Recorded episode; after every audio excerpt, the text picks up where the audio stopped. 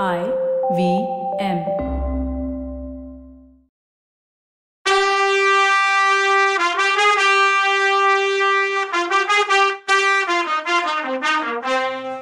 வணக்கங்க. நான் கவிதா பேசுறேன். வெல்கம் டு கதை பாட்காஸ்டின் பொன்னியின் செல்வன். இது எபிசோட் நம்பர் நூத்தி எண்பத்தி அஞ்சு. பெரிய பழுவேட்டரையர் நந்தினி கொடுத்த கஞ்சி கலையத்தை குடிக்காம தூக்கி எறிஞ்சு நீ கொடுத்தா அது அமிர்தமே ஆனாலும் விஷம்தான்னு சொல்றாரு. ஆனா அவரோட இந்த கோபம் அவளுக்கு எந்த பாதிப்பையும் ஏற்படுத்தல. அதாவது மூணு வருஷமா அந்த வீர கிழவரை அவ கையில பிடிச்ச ஆட்டி வச்சுட்டு இருந்தா. இன்னைக்கு அவர் அப்படியெல்லாம் ஆடுற பொம்மை இல்லை. இத அவ எதிர்பார்த்த மாதிரி இருந்தா. இனிமே அந்த பொம்மையால ஆக போறது ஒன்றும் இல்லையே. அவ அப்படிதான் இருப்பா. கொஞ்சம் கூட பதட்டம் காட்டாம நந்தினி எந்திரிச்சு போய் பெரியவரை விழுந்து கும்பிட்டா. அப்புறமா தழுதழுத்த குரல்ல சுவாமி என்னோட பேச்சு உங்களுக்கு பல தடவை தேனையும் தேவாமிர்தத்தையும் விட இனிப்பா இருந்துச்சுன்னு நீங்களே சொல்லியிருக்கீங்க. ஆனா இன்னைக்கு என் பேச்சும் நான் கையால கொடுத்த கஞ்சியும் உங்களுக்கு விஷமாயிடுச்சு. தயவு செஞ்சு உங்ககிட்ட நான் கடைசியா சொல்லிட்டு கிளம்புறதுக்கு முன்னால கொஞ்சம் பேசணும். அதுக்கு பர்மிஷன் கொடுங்க. அருமை கண்மணின்னும் ஆசை காதலின்னு சொன்ன வாயால இன்னைக்கு பாவின்னும் ராட்சசின்னும் சொல்றீங்க. நான் பாவிதான். ராட்சசி தான் மூணு வருஷமா உங்களை ஏமாத்திட்டு இருந்தேன். அனாதையா நின்ன என்னை அழைச்சிட்டு வந்து அரண்மனையில வச்சிங்க. பேரரசிங்களும் இளவரசிங்களும் எனக்கு மரியாதை பண்ற மாதிரி பொசிஷன்ல வச்சிங்க. உங்க உயிருக்கு உயிரான தம்பியை கூட எனக்காக விரோதியாக்கிக்கிட்டீங்க. நாட்டு மக்களும் நகர மக்களும் என்னை எவ்வளோ கிண்டலா பேசி அவமானப்படுத்தினப்போ கூட என்கிட்ட இருந்த மரியாதை உங்களுக்கு குறையவே இல்லை. இப்படிலாம் என் மேல நம்பிக்கை வச்சிருந்த உங்களை தான் நான் ஏமாத்திட்டு இருந்தேன். அது உண்மைதான். நான் ஒரு நோக்கத்தோட தான் உங்க அரண்மனைக்குள்ளேயே வந்தேன். உங்களுக்கு தெரியாம எவ்வளவோ விஷயம் பண்ணிட்டு இருந்தேன். சதிகாரங்க கிட்ட பேசிக்கிட்டு இருந்தேன். கந்தமாறன் பார்த்திபன் இவங்களையெல்லாம் மயக்கி என் வேலைக்கு யூஸ் பண்ணிட்டு இருந்தேன். ஆனா ஒரு விஷயத்துல மட்டும் உங்களை நான் ஏமாத்தல. நான் உங்களை எப்போ கல்யாணம் பண்ணேனோ அன்னையில இருந்து நீங்க தான் என் புருஷன். தலைமுறை தலைமுறையா மகா வீரங்களான உங்க பெருமையான வம்சத்துக்கு என்னால எந்த களங்கமும் ஏற்படல. இனிமேலையும் நான் உயிரோட இருந்தாலும் அது நடக்காதுன்னு சொன்னான். அப்போ பெரியவர் நந்தினி இது என்ன பேசுற? என் வம்சத்துக்கு இன்னும் என்ன கெட்ட பேர் வரணும்? ஐயோ என் கையால ஏன் கையால? அடி பாவி வாழ் ஒண்ணு வச்சிருந்தியே அது எங்க? அதால என்னை வெட்டிடு. எனக்கு நீ செய்யற ஒரு உதவின்னா அது ஒண்ணுதான். இல்ல இல்ல வேணாம். இந்த கைக்கு இன்னும் ஒரு வேலை இருக்கு. முக்கியமான வேலை ஒண்ணு இருக்கு. நான் சொன்னது உண்மைன்னு நினைச்சு என்னை வெட்டிடாதேன்னாரு. அப்போ நந்தினி சுவாமி அப்படிலாம் நான் ஒன்றும் பண்ண மாட்டேன். எவ்வளோ வருஷமா பழி வாங்கணும்னு நினைச்சவர் மேலேயே என்னால் அந்த வாழை வீச முடியல. நேரம் போயிட்டே இருக்கேன்னு நான் நினைச்ச நேரம் நீங்க என் உதவிக்கு வந்தீங்கன்னா. அடி பாவி உன் உதவிக்கா நான் வந்தேன். என்ன வார்த்தை சொல்ற? சண்டாளி என்ன வார்த்தை சொல்ற? நீ பொண்ணு உருவத்துல இருக்க பேய் இந்த மாதிரி ஏதாவது நடக்கும்னு தெரிஞ்சிருந்தா நான் அங்க வந்திருக்கவே மாட்டேன். தெய்வமே கொள்ளிடத்து வெள்ளத்துல நான் முழுகி தத்தளிச்ச போவே அந்த யம என்னை கொண்டு போயிருக்க கூடாதான்னு புலம்புனாரு. சுவாமி நீங்க என் ஹெல்ப்புக்காக அங்க வரல. என் விஷயத்துல ஹெல்ப் பண்ணுங்கன்னு நான் உங்களை கேட்கவும் இல்லை. நீங்க எப்படிப்பட்ட வம்சம் சோழ வம்சத்துக்கு சேவை பண்ற வம்சம்? அவங்களுக்காக உயிரை கொடுக்கறதுக்கு சத்தியம் பண்ண பரம்பரையில வந்தவர். நான் சோழ வம்சத்து மேல வஞ்சம் தீக்க வந்தவர். அதனாலயே உங்ககிட்ட என் நெஜ நோக்கத்தை சொல்ல முடியல. சில நேரம் உங்க மூலமா கூட நடத்திக்கலாமான்னு நினைச்சது உண்டு. இன்னைக்கு ராட்சசின்னு பெயின்னு சொன்ன நீங்க பல தடவை என் அழக பார்த்து மதிமயங்கி நின்னது இல்லையா அப்பவெல்லாம் சின்ன யோசனை வரும். உங்களை யூஸ் பண்ணிக்கிட்டா என்னன்னு. ஆனா உங்க வம்சத்துக்கு கெட்ட பேர் வாங்கி கொடுக்க வேணான்னு தான் விட்டுட்டேன். இதனாலேயே உங்களை தஞ்சாவூருக்கு போக வைக்க படாத பாடுபட்டேன். நீங்களும் போனீங்க. ஆனா விதி விளையாடிடுச்சு. உங்களை நல்ல நேரத்துல அங்க கொண்டு வந்து சேர்த்துடுச்சு. ஆமா விதிதான் விதியா தான் இருக்கணும். உங்க மனசுல என் ஒழுக்கத்தை பத்தி சந்தேகத்தை வரவழைச்சிச்சு. நான் பழி முடிக்கிறத தடுக்கிறது மட்டுமே உங்க நோக்கமா இருந்தா நீங்க வெளிப்படையாவே வந்திருப்பீங்க. நான் ஒழுக்கம் கட்டவளோன்னும் உங்களுக்கு துரோகம் செய்யறவளோன்னு சந்தேகப்பட்டு தானே வேஷம் போட்டுட்டு வந்தீங்க? அந்த விஷயத்துலயாவது உங்க சந்தேகம் தீந்துடுச்சுன்னு நினைக்கிறேன். இல்லைன்னா இப்ப தீத்துக்கலாம் புருஷனும் பொண்டாட்டியும் ஒருத்தருக்கு ஒருத்தர் வாழ்க்கை துணைன்னு பெரியவங்க சொல்லியிருக்காங்க. நான் உங்களுக்கு பத்தினியா நிஜமா இருந்ததுனால தான் எனக்கு துணையா நீங்க சரியான நேரத்துல வந்து அதாவது விதி என்கிட்ட கொண்டு வந்து உங்களை சேர்த்துடுச்சுன்னு அவ சொல்லும்போது போதும் நிறுத்து நந்தினி உன் வார்த்தை என்ன சித்திரவதை பண்ணுது. அதை விட என்னை ஒரே அடியா கொண்டு போட்டுடு. தடுக்க இப்ப எனக்கு சக்தியே இல்லை. வாழால கொல்ல உனக்கு தைரியம் இல்லைன்னா கஞ்சியில விஷம் வச்சு எனக்கு கொடுத்துடுன்னாரு. அரசே என்னை மன்னிச்சிடுங்க. இல்ல என்ன உங்களால மன்னிக்கவே முடியாது. இந்த ஜென்மத்துல முடியாது. ஒன்னு சொல்றேன் கேளுங்க. நாம ரெண்டு பேரும் மறுஜென்மம் எடுத்தா நான் இந்த பிறவியில பண்ணது எல்லாம் உங்களுக்கு ஞாபகம் இருக்காது. எனக்கும் ஞாபகம் இருக்காது.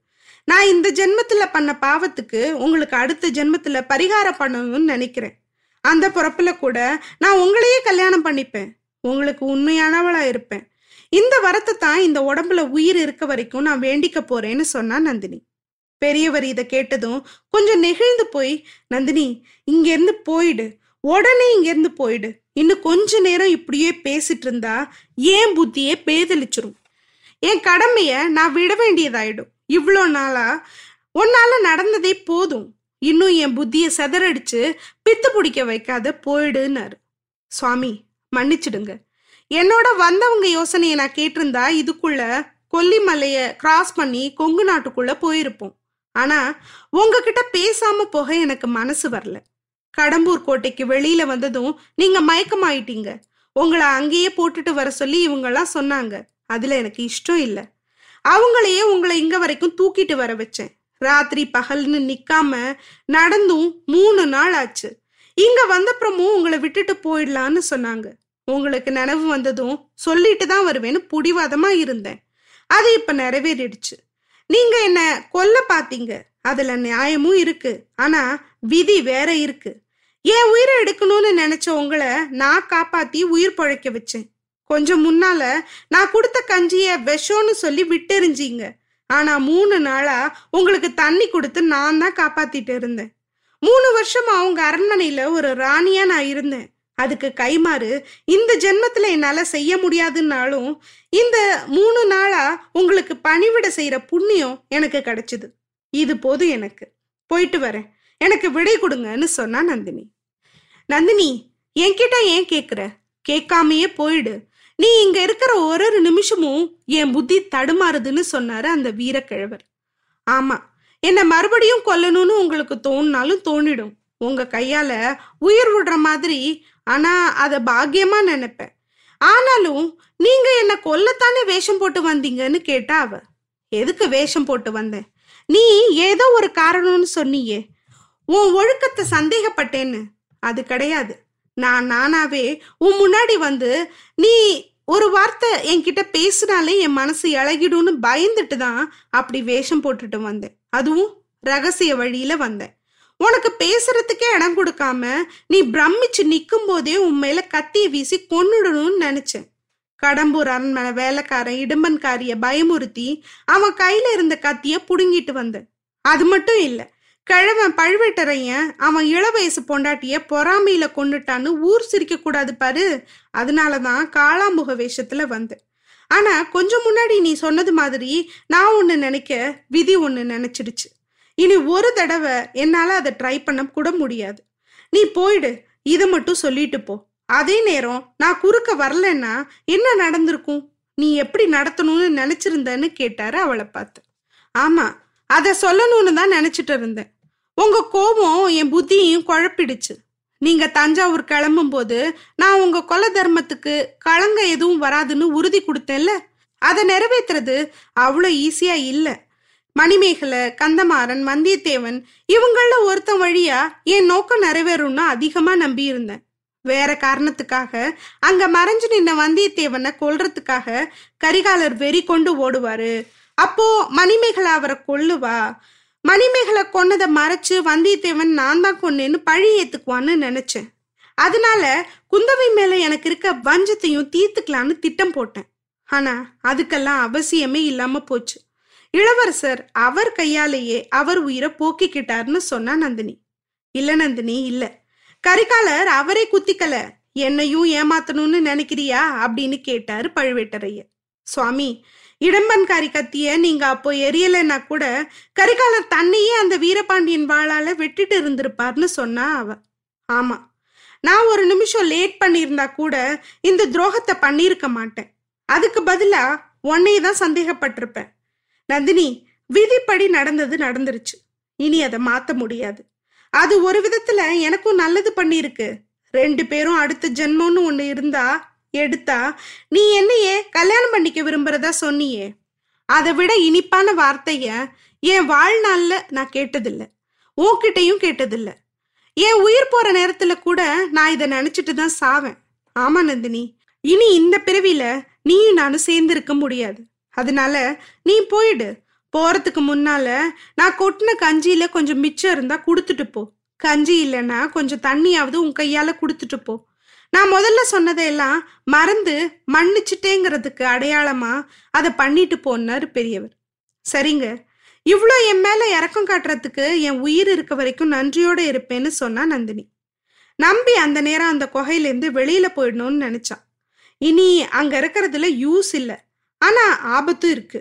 இனிமே என்ன செய்யணும்னு வெளியில போய் யோசிக்கலான்னு அவன் நினைச்சு அங்கிருந்து நழுவினான். பூங்குழலியும் நம்பியும் மலையடி வாரத்துல ஒரு மரத்தடிக்கு வந்து உட்காந்தாங்க பொண்ணே நான் வந்த காரியம் ஆச்சு. கிளம்பலாமான்னு கேட்டான். ஓய் வைஷ்ணவரே நீங்க வந்த காரியம் ஆச்சுன்னா நீங்க போகலாம். நான் வந்த காரியம் இன்னும் ஆகலைன்னு அவ. நீ எதுக்கு வந்தன்னு கேட்டான் அவன். என் அத்தையை கொண்டவனை தேடிக்கிட்டு வந்தேன்னா அவ. அவனை கண்டுபிடிக்கலையா? அதோ அந்த சதிகார கூட்டத்துல அவன் இல்லையான்னு கேட்டான் நம்பி. இருக்கான். ஆனா அவனை தரிசனம் பண்ணி புண்ணியம் கட்டிக்க வந்தேனா என்ன? கொலைக்கு கொலை பழிக்கு பழி வாங்க வந்தேன்னா பூங்குழலி. நம்பி உடனே பூங்குழலி குத்தம் செஞ்சவங்களை தண்டிக்க நாம யாரு? அதுக்கு கடவுள் இருக்காருன்னு சொன்னான். கடவுள் இருக்காரா? இருந்தாலுமே துரோகம் பண்ற மனுஷங்களை கண்டுபிடிச்சு கொல்றாரான்னு சந்தேகம்தான். சரி கடவுளை விட்டுருவோம். இந்த உலகத்துல தப்பு செஞ்சவங்களை தண்டிக்கிற பொறுப்பு யாருக்கு? மன்னர்களுக்கு தானே. அவங்க நியமிக்கிற அதிகாரிகள் தானே பண்ணணும்.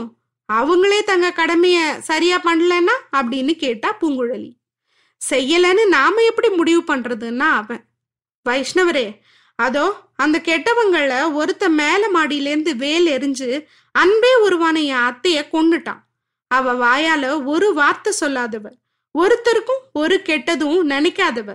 வாழ்க்கையெல்லாம் எதையும் அனுபவிக்காத துர்பாகியவதி அவ அப்படிப்பட்டவளை அவன் கொண்டுட்டான் அத சக்கரவர்த்தியும் மகாராணியும் சின்ன பழுவேட்டரையரும் பார்த்துட்டு நின்னாங்க.